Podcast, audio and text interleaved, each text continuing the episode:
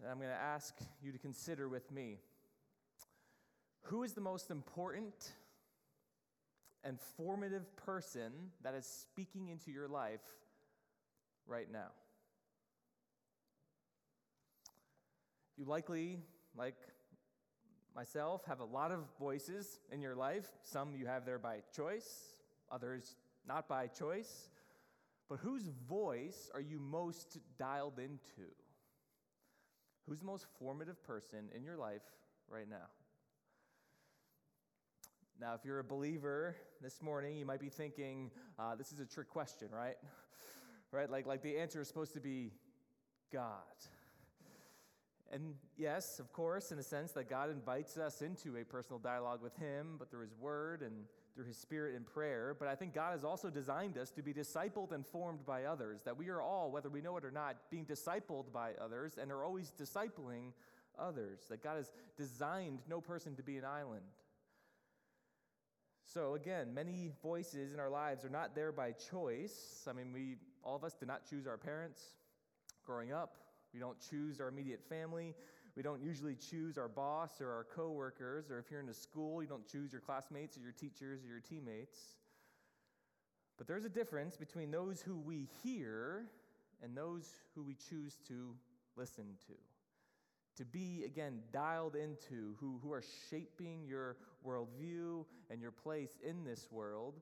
And what's kind of fascinating as I was thinking about that this, uh, this past week is just the sheer number of options we all have in 2021 to listen to and people to listen to. I mean, you go back just 100 years, think about all across history, just go back 100 years.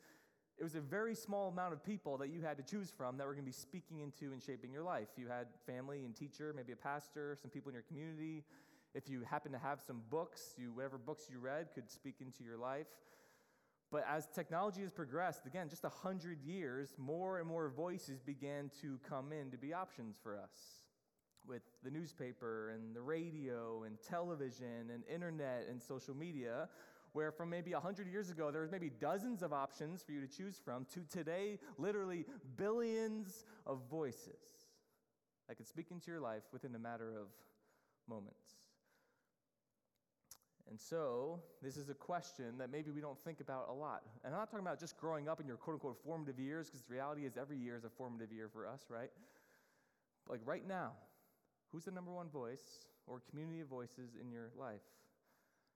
It might be parents, a spouse, a pastor, a church leader, a boss, but it could be any number of things. It could be a cable news host, it could be a YouTuber an Instagram influencer, a podcaster, a politician.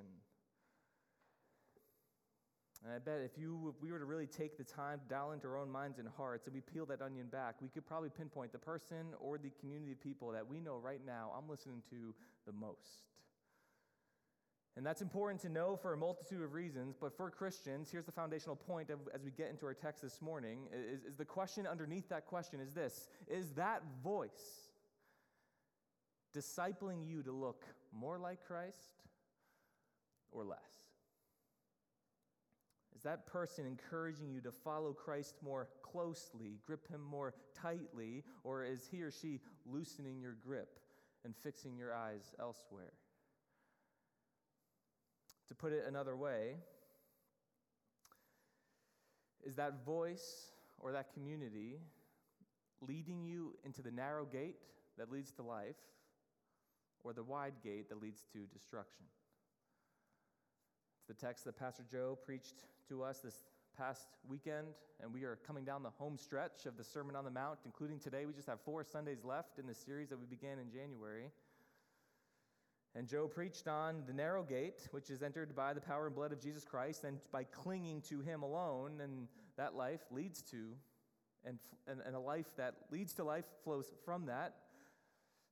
Or there's the wide gate that's entered by those who do not trust in Jesus Christ, do not cling to Him, and then they also leave a life that flows from that. And as Jesus implants that visual metaphor in everyone's mind, now the rest of the Sermon of the Mount, from here till the end of chapter 7, the conclusion of Jesus' sermon, if you will, now teaches on how we can go down the narrow lane and stay away from the wide lane. The narrow lane that leads to life, and stay away from the wide lane that leads to destruction as we approach final judgment. And the very next thing that we're going to see in the text is Jesus warn about false teachers. Beware of those voices in your life that will lead you away from Christ, not towards Him. So let's go. Matthew 7, verses 15 to 20. Beware of false prophets who come to you in sheep's clothing, but inwardly are ravenous wolves. You will recognize them by their fruits. Are grapes gathered from thorn bushes, or figs from thistles? So every healthy tree bears good fruit, but the d- diseased tree bears bad fruit. A healthy tree cannot bear bad fruit, nor can a diseased tree bear good fruit. Every tree that does not bear good fruit is cut down and thrown into the fire. Thus, you will recognize them by their fruits. False prophets or false teachers have always been and always will be the greatest threat to the people of God.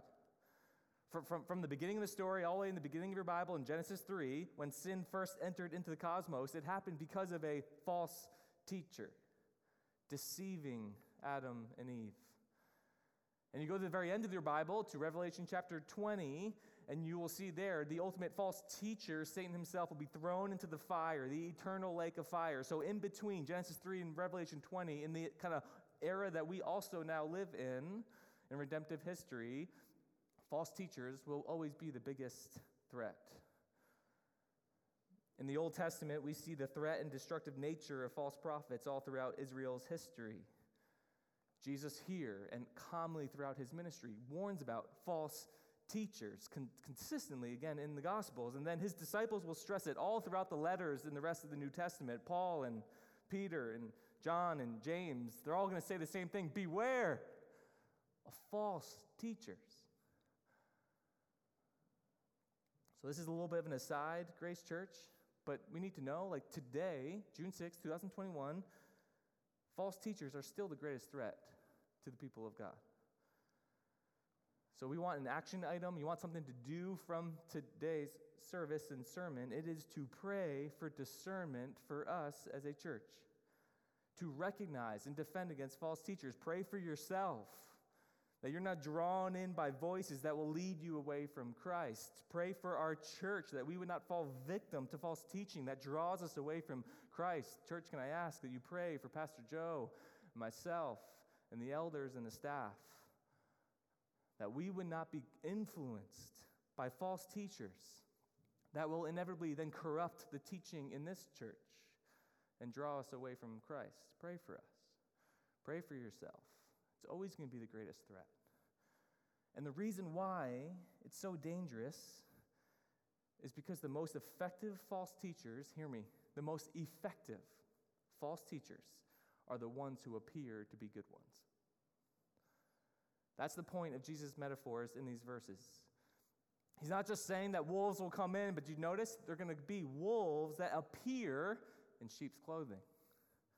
It's not just the fruit of the tree that's going to be kind of empty or missing or just looks rotten. It's actually the fruit that looks good when you first glance at it.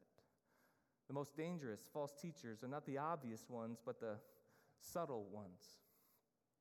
This reminded me as I was preparing it of the good old story of the Little Red Riding Hood. The story, as I went back and researched the origins of it, I was surprised of how old it was. Maybe you knew this, but the, this story was first written in 1697. And it's an old children's tale that the original version, I think, is far darker than the modern adaptations of it. But the story is pretty simple. There's a wolf who saw a little girl in a red jacket on her way to her grandmother's house. The wolf wanted to eat her. So he distracted her and then went ahead of her to her grandma's house, swallowed the grandmother whole, and then laid in her bed with her clothes on. And the reason why the wolf was so dangerous was because he made himself not look like a wolf. He was disguised, he appeared to be something different. And it worked. Again, it's kind of dark, the original story. You know how the original story ends? He eats the girl and then falls asleep. The end. All right, sweet dreams, little one. All right, little old children's tale before bed. That story is a myth, but then the Bible tells the true story, a, a true myth, as C.S. Lewis would say. In the garden in Genesis 3, Satan came disguised as a serpent to lead Eve to eat the fruit of the tree of knowledge. And Eve ate it, not because the, the, the, the fruit looked rotten and terrible and bad things were going to happen, but the fruit looked so good. Moses writes in Genesis 3 that it was satisfying to the eye. Likewise, the most dangerous false teachers are the wolves that appear as sheep. It's the bad fruit that appears to be good fruit. They lead to destruction. So it's a big threat, it's a difficult threat. And so the question that we should be hungering for at this point is what should we look for? How do we know? How can we tell? There's one phrase that was repeated in this passage. Did you catch it? It happens at the beginning of verse 16, and then it ends, the passage ends at the end of verse 20 with the same phrase You will recognize them by their fruits.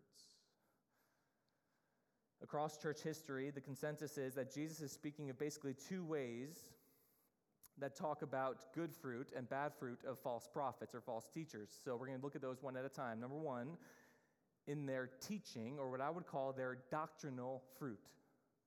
How can you recognize their fruits to be either good or bad? It's, it's through their doctrinal fruit.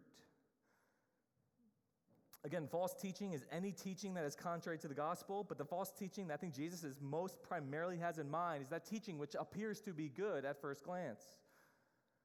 Like most professing Christians, by and large, are not going to be led astray by somebody who's completely denying the existence of God. Or, or, preaching God or another religion, right? So, if let, us say over the summer, Joe and I were away and we worked on somebody to come in and, and have the pulpit on a Sunday morning to preach. And let's say there was a mishap, there was a miscommunication, and there's somebody that we didn't really vet very well. And they came in to preach. And they got up here and they said, All right, Grace Church, here's why there is no God, or why you're serving the wrong God. And you might be thinking, okay, this is going to turn. It's like a dramatic effect kind of preaching. But you actually get to the end, he says, No, there's really just no God. You're all fools. My guess is if that were to happen on a Sunday morning, most, if not all of you, are not going to walk out and be like, oh my gosh, there's no God. It'll probably bother you. You'll be upset about it. But I don't know that you're going to lose your faith because of it. But across church history, the most prolific false gospels are the ones that have a lot in common with the one true gospel, where the differences are subtle and yet destructive. You go through church history in the early church, you, you, Gnosticism for the first 300 years ravaged the church, Arianism, up to more modern day, Mormonism, Jehovah's Witnesses, the prosperity gospel, Christian nationalism are these distortions of the gospel that lead people astray and onto the path of destruction. And the reason why they're so dangerous is because they look so similar to the real thing at first glance contain a lot of common ground, but then they co opted enough to destroy it, like the wolf in the Little Red Riding Hood, disguised just enough to be able to consume its target. So, if the bad news is that false teachers are a major threat, then the good news of this text is that God has provided a way to defend against it. And if to sum up, how do you defend against the false, uh, the, the bad fruit of, of doctrine, is to test it. Do you remember when we walked through 1 John last fall? John wrote the book of 1 John 50 years after Jesus had died and rose again. So he's talking to basically a second generation of the church. And false teaching was prolific in that at that time. And in 1 John chapter 4, he said, Beloved, do not believe every spirit, but test the spirits to see whether they are from God. For many false prophets have gone out into the world. Every church, every believer should test the voices you hear. Back to my question at the top Do you test the voices that you allow to influence you? Do you test the voices that are speaking into you, that are maybe subtly leading you away from Christ and not drawing you more to Him? Right? The primary voice of those who are teaching are going to be the pastor of the local church that you are a part of, right? But I do not want to be naive enough to assume that when it comes to following Christ, I or Pastor Joe are the only options you have of following Christ and being influenced and discipled to do so. Because in our culture, there's a lot of people who, prof- who profess to be a Christian. Again, there's cable news hosts who claim the title Christian. There's the podcast hosts who claim the title Christian. There's authors, politicians, influencers who carry the banner of Christians. So we're tempted to believe, well, if they say they're a Christian, then I'm going to latch on to anything that they say. Especially if they tend to say the things that we want to be true, whether or not they are true.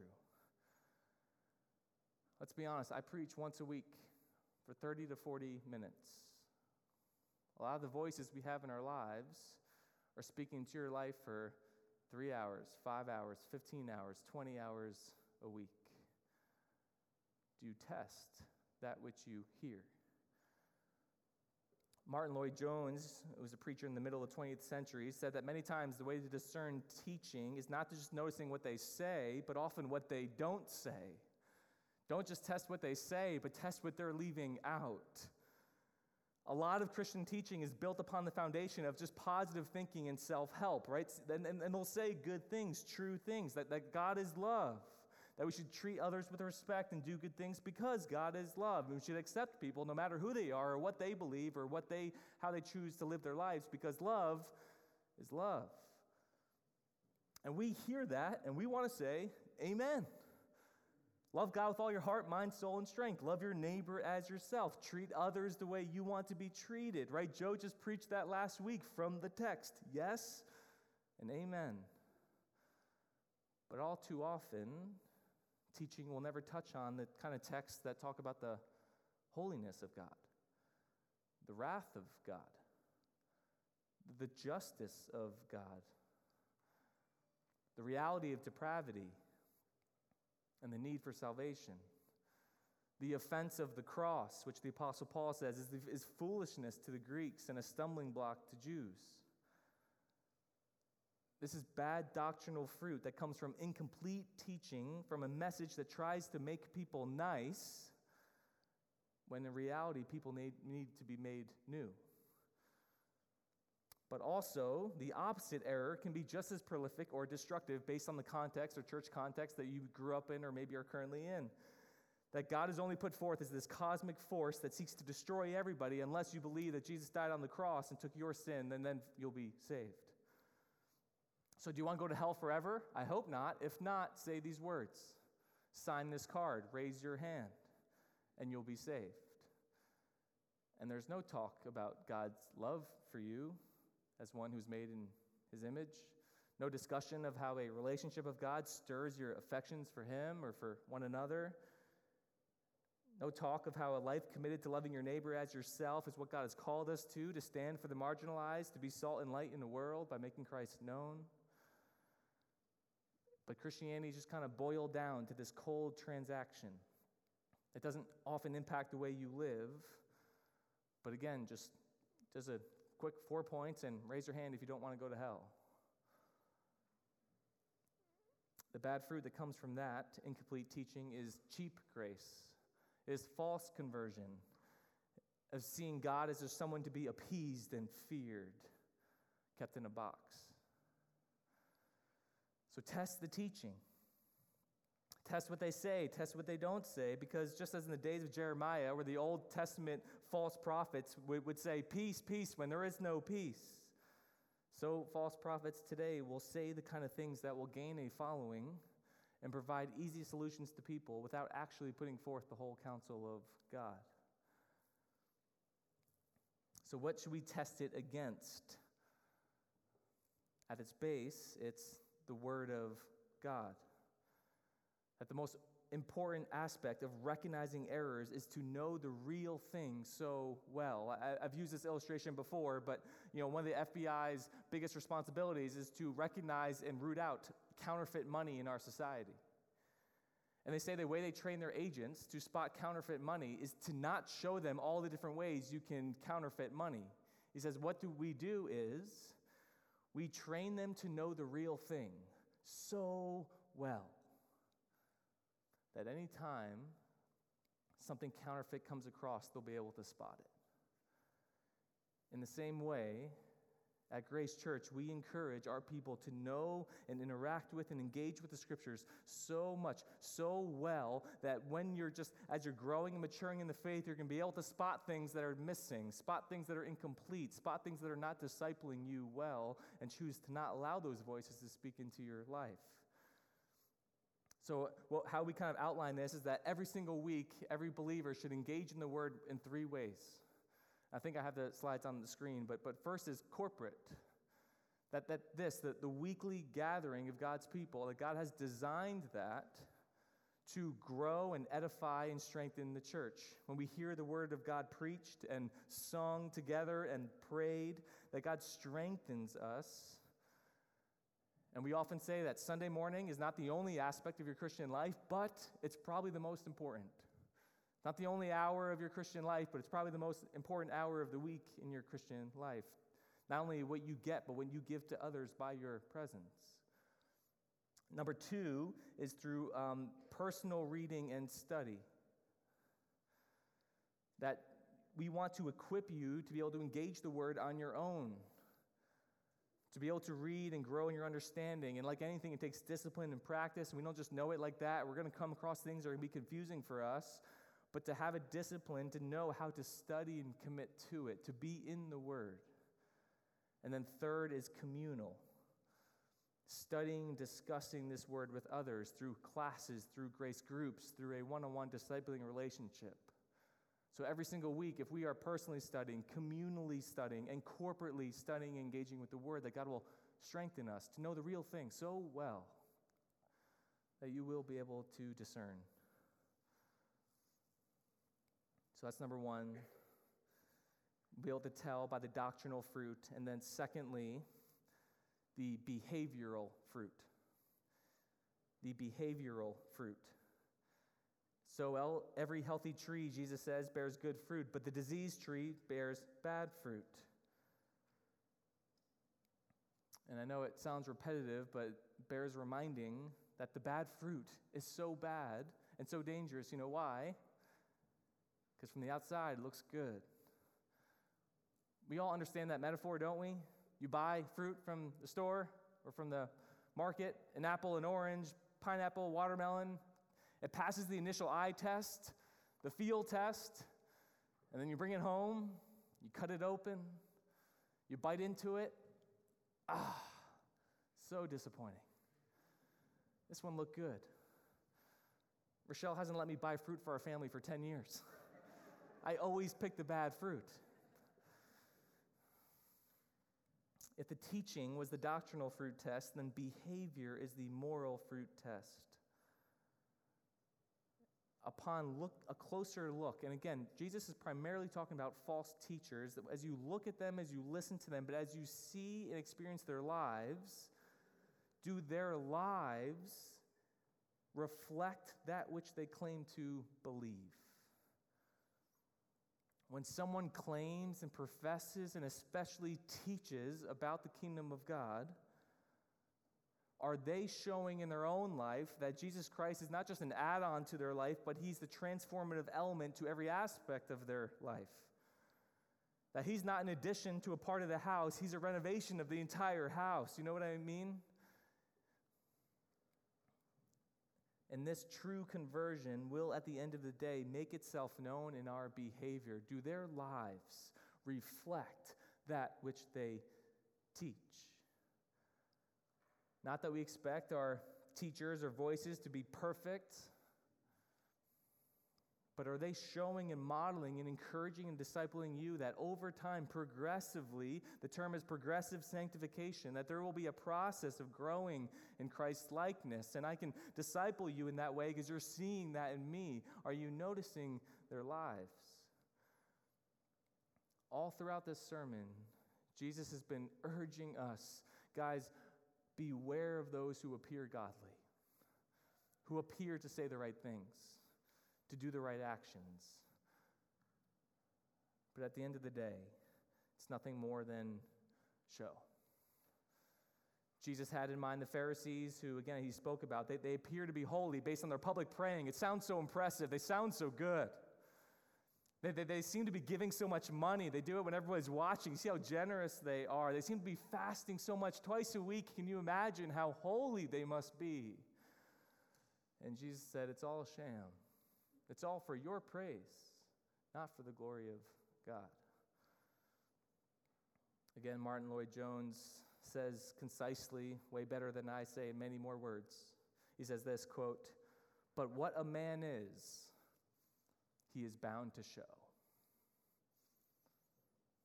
But what a man is, he is bound to show. Jesus says, In due time, we will all be exposed especially to those closest to us. So, again, if I can go back to the question at the beginning of the sermon of who's the most formative voice in your life right now, my follow up question would be Do you actually know them? Are you known by them? Are you in such close proximity that you see their lives when no one is looking, when they're not quote unquote on? It is dangerous to be primarily pastored by or discipled by someone you don't know or who doesn't know you. The reason why we care so much about covenant membership, which you know that next class is today at one o'clock, the reason why we talk so much about that in, in, in 2021 when, when the reality is is like can't like can't church just be like easier than what it is now? Can't we just be content driven? And, and what, what i say often and i don't do this to feign humility is that you can go find much better preaching than me in about five seconds on your phone. Love ilya and the worship team but you can find much better worship in about five seconds looking on your phone. If this was just content driven then what are we doing here? You don't have to wake up you don't have to show up. You don't have to deal with people. But you can't be discipled over the computer. You can't be discipled over your phone. You can't know someone's life via podcast. You can't be an embodied community where your gifts are being used to build up others and you're being built up by others. And the reality is that you cannot live out your purpose to glorify God by knowing Christ and making him known without also knowing others and being known by others. Which is why I think it is reasonable and biblical to think that your covenant faith community should be the collective voice that shapes you most in life. Not the only voices that will shape you, but the most formative voices that should shape your life should be the community of faith that you're covenanted with. You will recognize them by their fruits. Christian's behavior is not the be all end all. We're not saved by works, and we know that. But as we follow Christ, while perfection will never be the standard, progress is. The expectation of progress, so that we will never be Christ, but we will, over time, by God's grace and through His Spirit, grow in Christ likeness.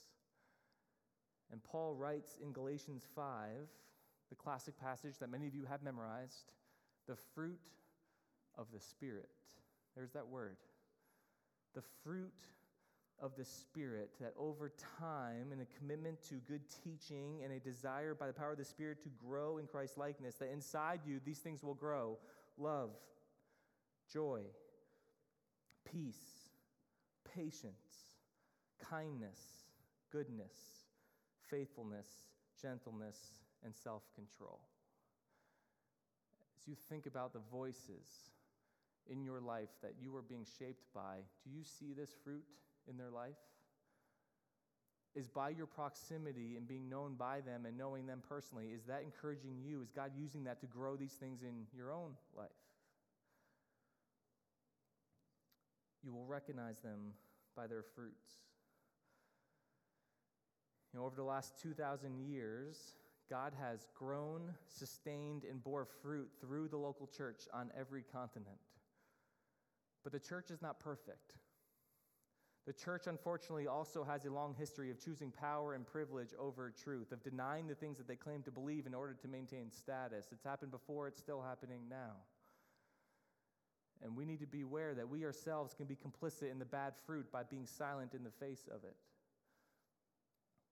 That the bad fruit is not just bad things we do, but it also could be the good things that we don't do when we do witness evil and need to expose it, to acknowledge it, to lament and repent of it.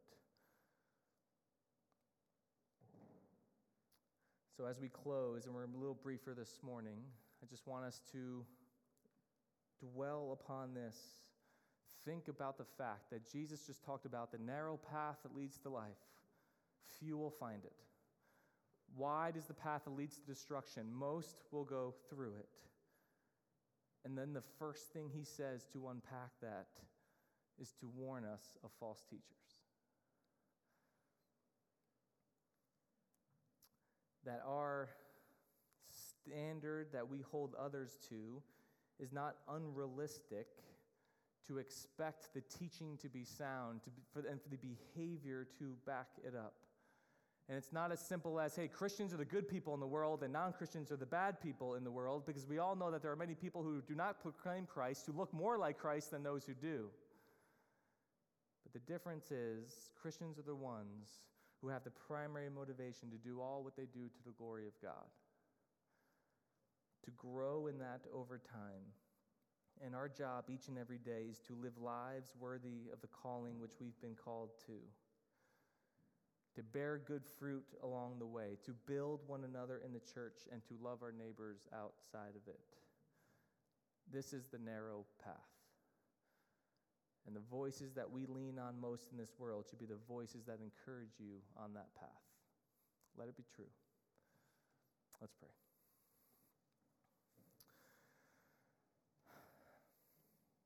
Father, we thank you for your word at how it clearly instructs us, even when that teaching can be hard, Lord, that it can be hard to know. How can we judge others in their teaching and their behavior, Lord, when we ourselves are imperfect, that we know our own faults even more than we do others, Lord? So give us the courage and the wisdom to be able to discern well, to judge well while not having a judgmental spirit to prioritize, of all the choices we have, the people we allow to speak into our lives, to prioritize and lean into the ones who make us look more like you, not less. Lord, give us the wisdom to be able to judge behavior in others, again, not in a way that's unrealistic, but that you, we would be able to see it through the grid of the fruit of the Spirit, Lord, of those who grow in those virtues and encourage us to do the same. I pray we be quick to confess where we fall short, knowing you are faithful and just to forgive, and that you would use us, Lord, to play a part in the story of the church making disciples of all nations for your glory and your glory alone. Father, keep us on the narrow path. And let, let you do it for our, your name's sake. And it's your name we pray. Amen. Let's stand as we sing and prepare to conclude with the Lord's Supper.